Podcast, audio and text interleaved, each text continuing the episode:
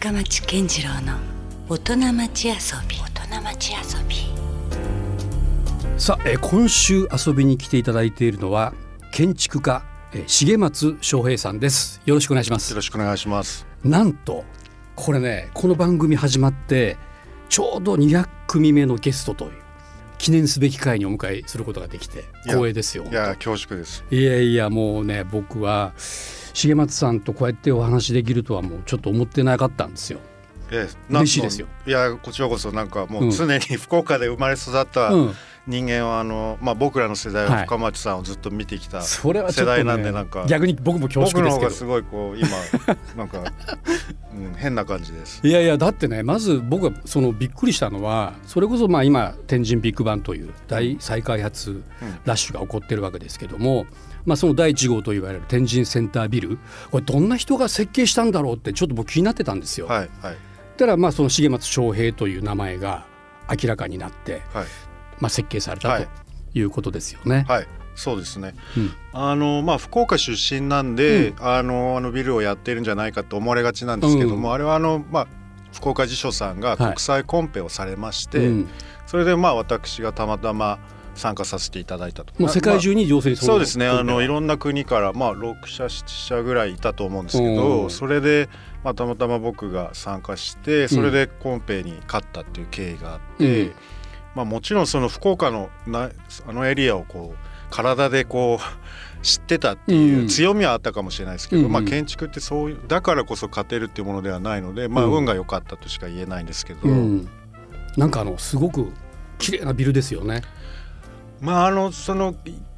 おせちさんの辞書さんの意向もあってやうん。はりこうタイムレスっていうんですかね。長くこうデザインとして、えーこう引き継がれていくような、うん。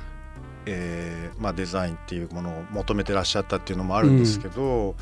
まあ、僕もそのある程度インパクトも残しながらこう洗練されたうん。その建物っていうのがなかなかまあ福岡にはまだ少ないので、うん、そういうものを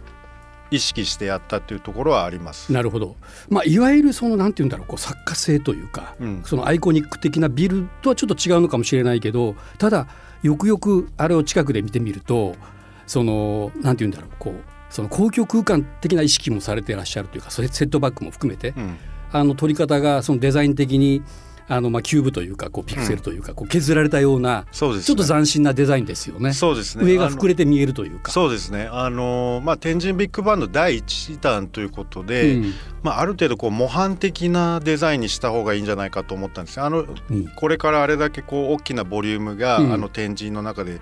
どんどん立っていくときに、はい。そのある程度こう公共性というものを意識して、うんでさらにその福岡独特のその何ていうんですかねスケール感とか、うん。通りのアクティビティみたいなものを反映したようなビルができないかと思って、うん。でちょうどそのあの敷地って稲葉町通りと明治通りがぶつかる交差,、はい。交差点というか、うん。角だったんですね。うん。なのでまあその2つのこう違う特性の道がこううん。ぶつかるところがそのまままあデザインになるようなうん。イメージなんですね。その大きな通りともっと福岡的というかある意味アジア的なこうヒューマンスケールを持った通りがぶつかるところをもっと削ってこうそれがうまくつなげられるようにして、うん。でそこにち小さな広場を置くことによって、まあ、皆さんがそこに人が集まってうんでそういうちっちゃな公共空間ができてそこでまあ飾り山でも何でもうん。いいんですけど、そのアクティビティが起きて、うん。でさらにそれがこ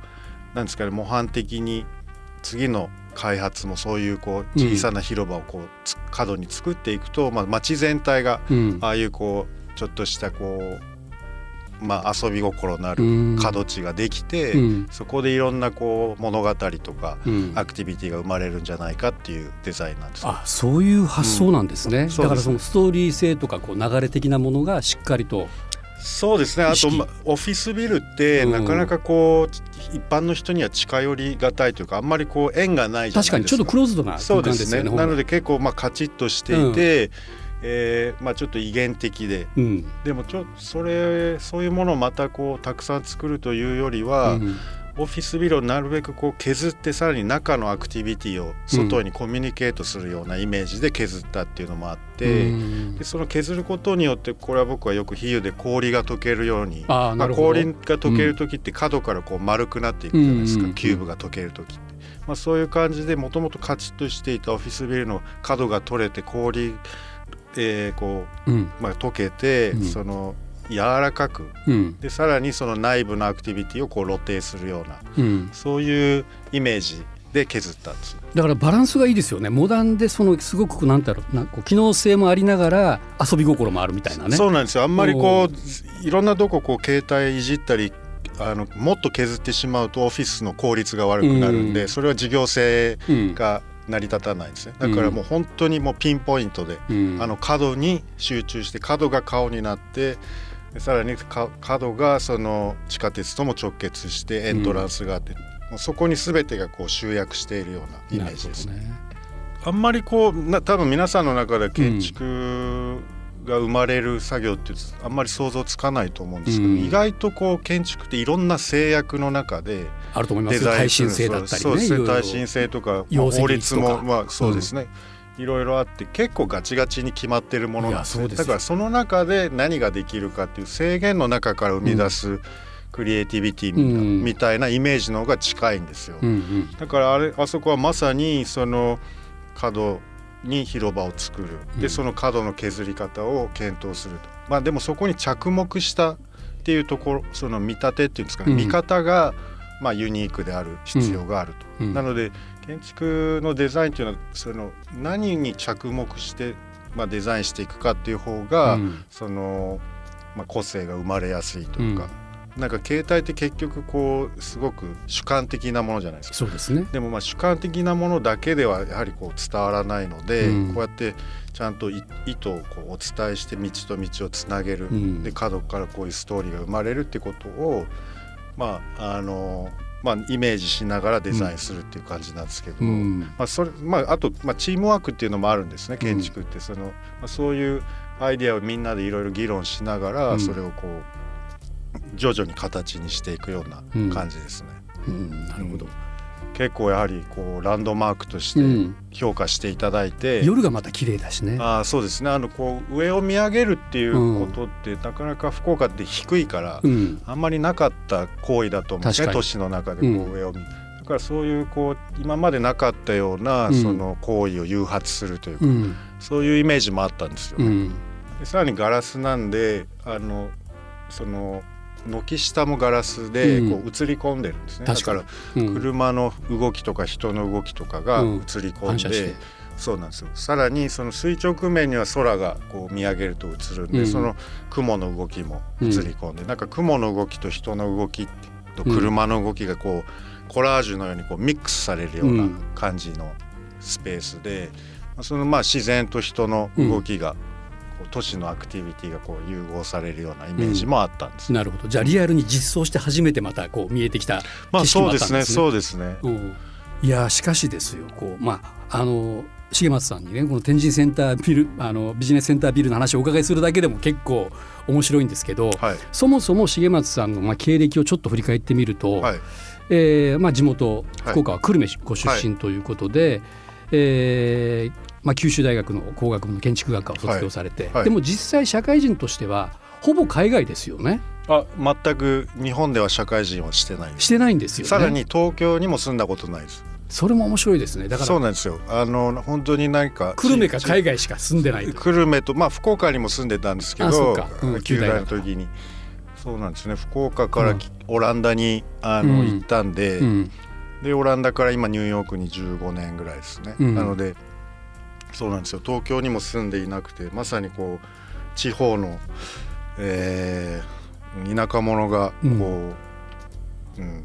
世界に何も知らずに出ていったような感じはありましたけど、うん。まあ、子供の時に、うん。あの親の仕事の関係でボストンに1年間住んでいたんですね。あ。その経験やっぱ大きかったですか、それが大きかったですね。やっぱり、うん。あの英語ができたということと、うん。やはりその外国国際的な環境の中でこう、いうん、投げ出されるってことに対してあまりこう怖くはなかったというか、うん、でもあえてねその英語圏というかじゃないオランダを選ばれてますよね最初に。そうですね。あのまあ、アメリカに住んでいたので、まあ、建築というとヨーロッパ、うん、でもヨーロッパで英語圏ってなるとイギリスが、まあ、もちろんしかないんですけど、うん、まあ、学費も高いしでもなんかその、せっかく旧大から行ってその東京の大学生が行くような同じような場所に行ったら再化ができないから、どうせだったらみんなが行かないようなとこに行こうということでオランダ。でオランダそこの大学院はあの英語があの英語がメインだったんですね。ね。教育が。うんまあどっちにしろこうでも日本は出たかったという思いがあったんですか一回。親の世代も戦後のね段階の世代なんで、うん、自分たちができなかったことを子供にさせようとするじゃないですか、うん、その子供せっかく英語がちょっとできるようになったんだから国際的にな環境で仕事をしてほしいみたいなことはまあ 親は言ってた背中を押してくれたんですねそうですねそうですね、はい、はいうん、まあお金はなかったですけどこの背中だけは押してました。いやでもまあ結局そこからですよ、まあ、あのいわゆるこう OMA ですか、はい、あの世界でもまあ7都市ぐらいに展開している建築会社にまあ就職されて、はい、でいろいろまあ手掛けてこられてますよね。そうですね。世界中の建築、まあうん、一番大きいのはあの中国の北京にある、はい CCTV というその中央電子台の本社ビルが北京にあるんですけど、非常に奇抜な形あれはなかなかなデザインですよね。面白い。あれはまあ、うん、まあ僕がやったというよりはたまたまそのコンペの一番上で僕がやってたんで、はいうん、まあ、もちろんコラボレーションなんですけど、はい、あれでだいぶ評価会社でしてもらえるようになってから、うんうん、で結構いろんなものを、まあ、リードするようになっていったんですね。うん、それでニューヨークの事務所を、はい、まあ、オープンしてその、うん、そのニューヨークの、まあ、ある意味社社長的な感じ今だからニューヨーク事務所の代表でしょ。そうですね。でもねおそらく100人近くいらっしゃいません？スタッフ今ねちょっと、えー、減って70人ぐらいなんですけど、はい、まあアメリカなんでこう景気に合わせて人の数が激動するという感じですけど。でもまあ大抜擢というかだっておいくつでそれ代表になったんですか？あそれ確かに今思うと33ぐらいでしたね。なかなかなねそれやっぱ海外ならではなのかな？やっぱその実績というか実力に応じたちゃんとポストが与えられるというか。まあそれもあるでしょうね。日本だったらもっと時間かかってたかもしれないですよ。そうなんですよ。それはよくね、うん、学生にも言うことなんですけど、うん、その日本の建築の勉強している人たちも僕の世代って結構外に出てた世代なんですね、うん、でもみんなやっぱり日本が好きだし日本に帰ってきてこう、まあ、海外で箔をつけて日本に帰って、日本に帰ってくるっていうのがまあ定番なんですけど僕はまあ居残った、うん、もう居続けたっていうだけでこういうチャンスを頂いてるんで、うん、なんかちょっとこう人と違うことをやるとかあるいはまあ海外日本だけじゃなくて海外をマーケットマーケットっていうとあのこう環境として考えて仕事をしていくと、うん、まあこうやっていいチャンスもいただけるかもしれませんねっていうのはよくあの学生には言うことなんですけど、うん、だからそういうならではの視点も当然生まれるでしょうしね。そうですね、ああとやっぱりヨーロッパに行ってちょうどまあ時代的な時もグローバリゼーションも真っ只中の時で、ヨーロッパに行ってさらに中国中東で仕事してさらにアメリカでも仕事したっていうこう。うん、そういう多様な国際的な環境にあえて身を置いたっていうのもあるんですけどそこにさらに恵まれて、うん、いろんなこう文化を見続けることができてさらにそこで仕事もできたっていうのは本当に大きいですね、ね、その自分の中で今。うん、まあ他にもいろいろあるわけでしょ？そうですね。あと何かこう今あのプロジェクトが始まってたり、まあ、言える範囲でいいんですけど、はい、あのもうすでにやったものも含めて何か他にありますか、はい、はい、あのー、結構多様性その建築の中でもいろんなこうタイポロジーってあるじゃないですか、うん、オフィスとか住宅とか、はい、えー、美術館とか、うん、それもなるべく多様なものをやり続けたいなっていう思いがあって、はい、その一つのものを極めるっていうこう美しさもあると思うんですけど、うん、まあ、多様なものをやるということでいろんなことをやらせていただいてるんです。で今ニューヨークでそのニューミュージアムという、まあ、美術館が小さな美術館があるんですけど、はい、現代美術館が。はいそこはそのサナっていう日本の、まあ、建築界の、えー、ノーベル賞って言われてプリツカー賞を取られた瀬島和代さんと西澤隆英さんっていうデュオが作った美術館があるんです、ね、はい、ニューヨーク。日本人なんですね日本人の、はい、はい、でその新館を、はい、まあ、それも国際コンペだったんですけど、まあ、あの僕が勝って、うん、それで今あの新館のプロジェクトが動いてもうすぐ建設に入るんですね。それはまあニューヨークでこうそういう文化施設を建てることができるって結構ハードルが高くて。まあその、ねううんんその時代的にもそのし美術館のこう新館とかって結構何十年に一度とかのチャンス、うん。そのチャンスさえに恵まれるチャンスに恵まれることさえもまあうん。ラッキーだというか、うん。それでまあタイミングもありますもんねそうなんですよ。タイミングが起きてそれで勝つことができて、うん。今その動いてるっていうのは、まあ、美術館ってやはりこう結構、まあ、アートの空間っていうのは今うん結構変わってるんですね。ちょっとこう攻めれるんですか？まあ、のそうそうですね。それれは美術館っていうのはあまりこうこういうこういうふうにしなきゃいけないっていうのはそこまでこう、うん。ビオフィスビルほどこう決まってるわけではないので自由度が高いっていうのはうん。あります。あと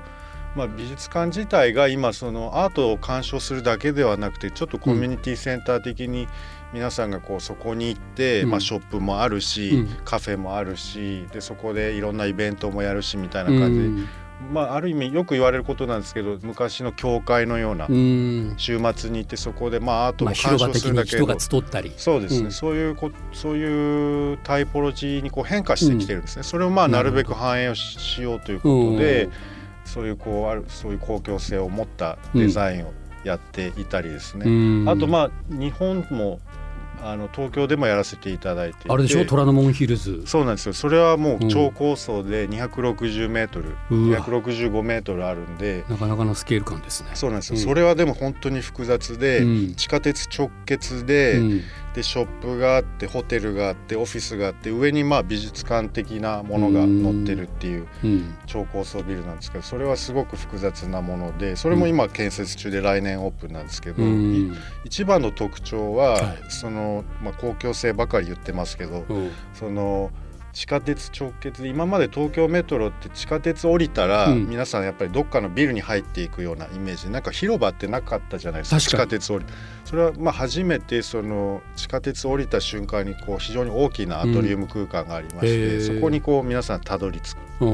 うんでそれプラスこう既存の虎ノ門ヒルズのガーデンから、うん。まあ、ブリッジ状の公園が伸びてまして、うん。まあそれニューヨークにあるハイラインっていうそのこういわゆる空中そう庭空中空中庭園的なものが伸びてましてそれがさらに建物をこうど真ん中をこう突っ切っていくようななかなかですね。そうなんですよ。だから公園がもう建物をこう通り抜けるようなイメージのの足元なんですね。はい。それは僕がやっぱり超高層ビルってどうしてもこう自己完結しがちなんですね、うん。大きいし、うん。自分たちの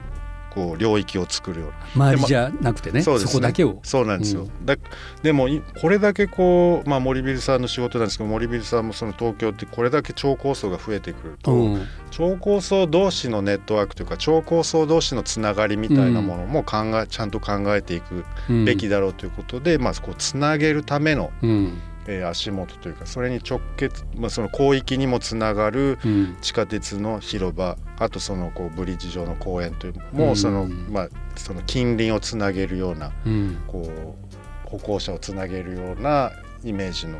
ものなんですね。そういうこう公共性が非常に高い足元を作る、うん。それって多分あのさっきの展示ビジネスセンターの話ともつながるんですけど、やはりこう商業性だけではもうやはりこうダメな時代うん。になってきているというのもありますし、まあでまあ、建築家としてそういうものがもっとバランスの公共性と商業性のバランスの取れたようなうん。都市空間っていうんですかね、うん。そういうものがもっと発達してほしいなっていう、うん。まあ、そういうこうあの思いもあってそういうデザインになってます。なるほどすごいなんか僕がその子供の頃に見てたこう未来予想図的ななんかもうそういうイメージのビルですねもはや。そうですね。形も結構なんかちょっと近未来的な感じはしますけど、うん。まあ、それはでもあのそういうイメージは持ってるわけじゃなくて僕あんまりそのアウトプットは限定しないようにしてるんですよ、うん。その各プロジェクトに一番こう適した方向性っていうんですかね、うん。そういうものを意識してやってるんでなぜあの形が生まれてきたかというとちょっとはっきりとは言えないですけど、なるほどね。うん。でもなんかその重松さんのお話をお伺いしているとすごいそのただ何かこうその直裁的なビルを考えるというよりもなんか環境というキーワードが常にこう出てくるイメージがあります、うんうん周りとどう調和するのかとかどうつながっていくのかというようなね。そうですね、ん。あのまあ文脈というか環境というか、うん。そのやはりこう建築の本当に面白いのは、うん。毎回敷地も違うし毎回、うん。まあ毎回というかクライアントもまあ結構違ったり目的も違うし。目的も違ったり、だからその毎回特殊化を求められるところがあるんですね。あだからあのまあ住宅を作るってなるとどうしてもあのこう今までの建売りみたいにまずデザインがあってそれどこに行っても同じような作るイメージがあるじゃないですか、うん。それじゃなくて、まあ、僕がやってるようなものは毎回非常に違った環境というか文脈を汲み取った建築をやらなきゃいけないんでそれがまあ飽きない理由でもあるし、うん。それだけやっぱりその特殊化を求める時にうん。ある程度非常に真摯に対応しないとその特殊性をこう汲み取れない、うん。そういうとこがあるんですね。だからなるべくこうオープンに見てなるべくこうじっくり観察して、うん。えーまあ、建築にしていくというそのうん。土地のコンテクスト文脈環境をそのままなるべく自然にその建築に反映していくっていうところはあるあると思います。なるほど、うん。だからその声を聞くということとかそうですね。この状況周りをよく観察するっていうことも実はすごく重要そうですね。まあその特殊性とでもやっぱりその建築ってその大きな時代の流れとかそういうものも同時に観察してその特殊性とその一般性がこうぶつかり合って、うん。さらにそこで自分の個人的な思いみたいなものもぶつけなきゃいけないんで、うんまあそれはどの？壁にするわけですね。そうですね。まあうん。それはデザイン一般全般的にそうだとは思いますけどそういういろんなこうものがぶつかって生まれる、うん、デザインだと思いますね。なるほどね。いや面白いですね。あとでもそのまた若干違ったところで言うと、はい。あの先生されてる。はい、ねますよね。ハーバード大学とはい。コロンビア大学でもその客員教授されていて、はい、まあこれ最近ですか？九州大学にもそうですね。また BCAT というまたね、はい。新しい建築プロジェクトというか、そうですね。ニューヨークに行ってからあの大学に呼んでいただいて教えるようになったんですけど、うん。まあ、アメリカの建築教育ってその、えー日本とちょっとこう研究室とかと違って、うん。その外部で活躍している建築家を大学に呼んでそうん。のデザインスタジオみたいなものをや、やあの指導するんですね。だからデザイン教育なんですけど、うんそれでまあコーネル大学コロンビア大学ハーバード大学で各4年ずつぐらい教えたんですけど、うん。で、まあ、いろんな自分の興味のあるテーマを学生に与えて、うん。それでまあ一緒にリサーチしてさらにデザインするっていううん。スタジオ形式をとっていたんですね、それはどうなんですか？アウトプット的な考え方の方が強いですか？教えるという意味での。それとも何かとやっぱりものの見方というかこううん。観察眼っていうんですかね、うんやっぱりデザインってなると結局教えようがないところがあって、うん。まあ、もちろんこうやったらこう面白くなるよぐらいのことは言うんですけど最終的にはその本人のうん。思考とかうん。その主義によって変わっていくものなんでそれよりももっとこうどうやって世の中の変化をこう見て、それをこううまく建築に落としていくかっていうことを、その見方とかそのプロセスの作り方みたいなものを教えてたような気しますね。うんまあ、建築もいいろんな教育もそうだと思うんですけどその詰めこ知識を詰め込むことも大事だと思うんですけど、うん。やっぱり世の中がこれだけこう変化が早くなってくると、うん。その変化にどう対応するかっていうのを教えることの方が大事なような気がしていて、うん。建築なんて例えばじゃあ図書館っていうタイポロジーをうん。学生に散々教えるとするじゃないですか。うん。でもその学生たちが実質自分たち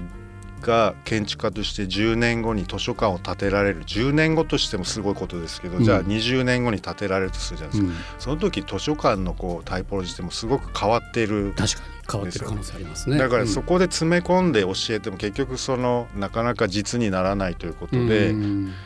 まあ、それ逆それだったらもうその変化をどう見て変化をどう反映するかっていう方を、うん。そそっちの筋肉をつけた方がいいんじゃないかっていう感じで教えてましたね。だから僕がわからないこと僕が一方的に知ってることを教えるというよりは、うん。僕が興味があるテーマを与えてそれを一緒にこうみんなでリサーチしながら一緒に議論。そうですね、うん。だからもう先生と生徒というよりはもうなんか、うん、なんですかね、うん。同志のような感じで同じようにこううん対峙してましたね、うん。それが面白かったですね。でで今は旧大の、まあ、BCAT という、まあ、環境と社会実装をテーマにした、まあ、建築学科内のセンターがあるんですが、はい。そのセンター長もそのされてセンターるんですよね。長っていう、まあまあ、それを拝命したんですが、うん。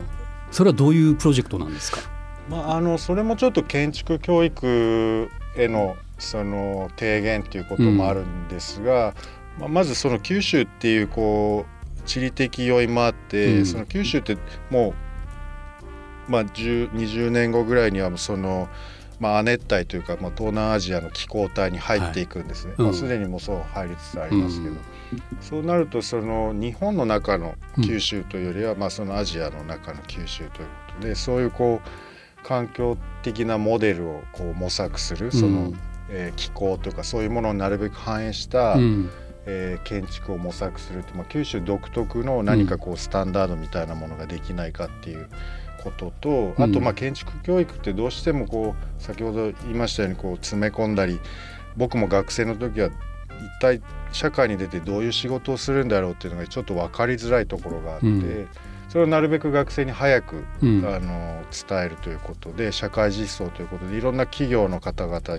まあ、協賛であったりコラボレーションしていただいて。うんで、まあ、学生が実際にこう立つようなプロジェクトにもうその大学院生あるいはまあ34年ぐらいの時から関わってもう具体的なことも始まってるんですそうなんですよ、うん、JR 九州住宅さんと、はい、まあ、学生内でコンペをやって一等のチームが実際今、うん、まあ、もちろんサポートはいただいたんですが実際環境性能の高い住宅を、うん、あのえー、今もう上等したのかな？それまでやらせていただいていたり。でそれもちゃんと環境シミュレーションとかを、うん、今すごいテクノロジーが発達して風とかに、まあ、太陽の動きとかそういうものをこう建築になるべく反映できるようなこうもうそんなもうビッグデータと連動する時代ですか？そうですね今まではもちろんあったんですよ、うん、でもそういうものはこうエンジニアとかがやってたのが、うん、うん、主流だったんですけど最近そういうこうソフトもだいぶえー、簡易化してきて、うん、そういうシミュレーションソフトを使うことによって、うん、結構もう建てる前からどういう環境にあるかっていうのは分かるんですね。なるほど。そうなると今までのその環境への意識っていうのは、例えばこう立ったものをこれが環境にいいか悪いかっていう、ちょっとこう後手に回ってたところがあるんです後付け的になるんですね。そうそうなんです、うん、そうでもシミュレーションがこう発達してくると、うん、まあこれは b キャットですごく言ってることなんですけど、うん、建築が環境にに影響を与えるんじゃなくて、環境が建築をシェイプしていくような。だから環境ありきで、で建築がその環境の中でどうなるかっていう。よりむしろそっちに寄り添ってそうそうですね。まあでもこれって例えばもともとの日本の建築なんていうのは、うん、まあ、環境例えば夏暑くないようにとか、うん、えー、そういうことを意識しながらああいうこう日本建築っていうのそもそもそうだった、まあ、そうそうなんです。わけなんですね。でもそのモダニズムの建築、うん、まあ、その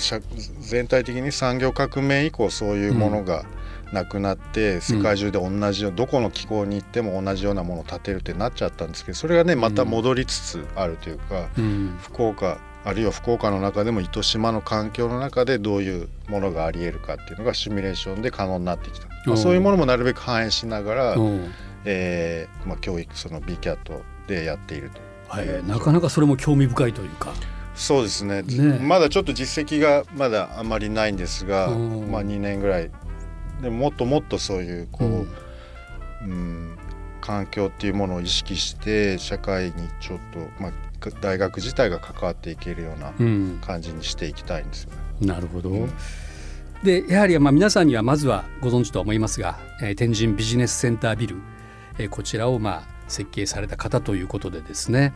えーまあ、オフィスビルなんてねそんなにこうあの全体を見ることはできないかもしれないけどただ最近また地下にね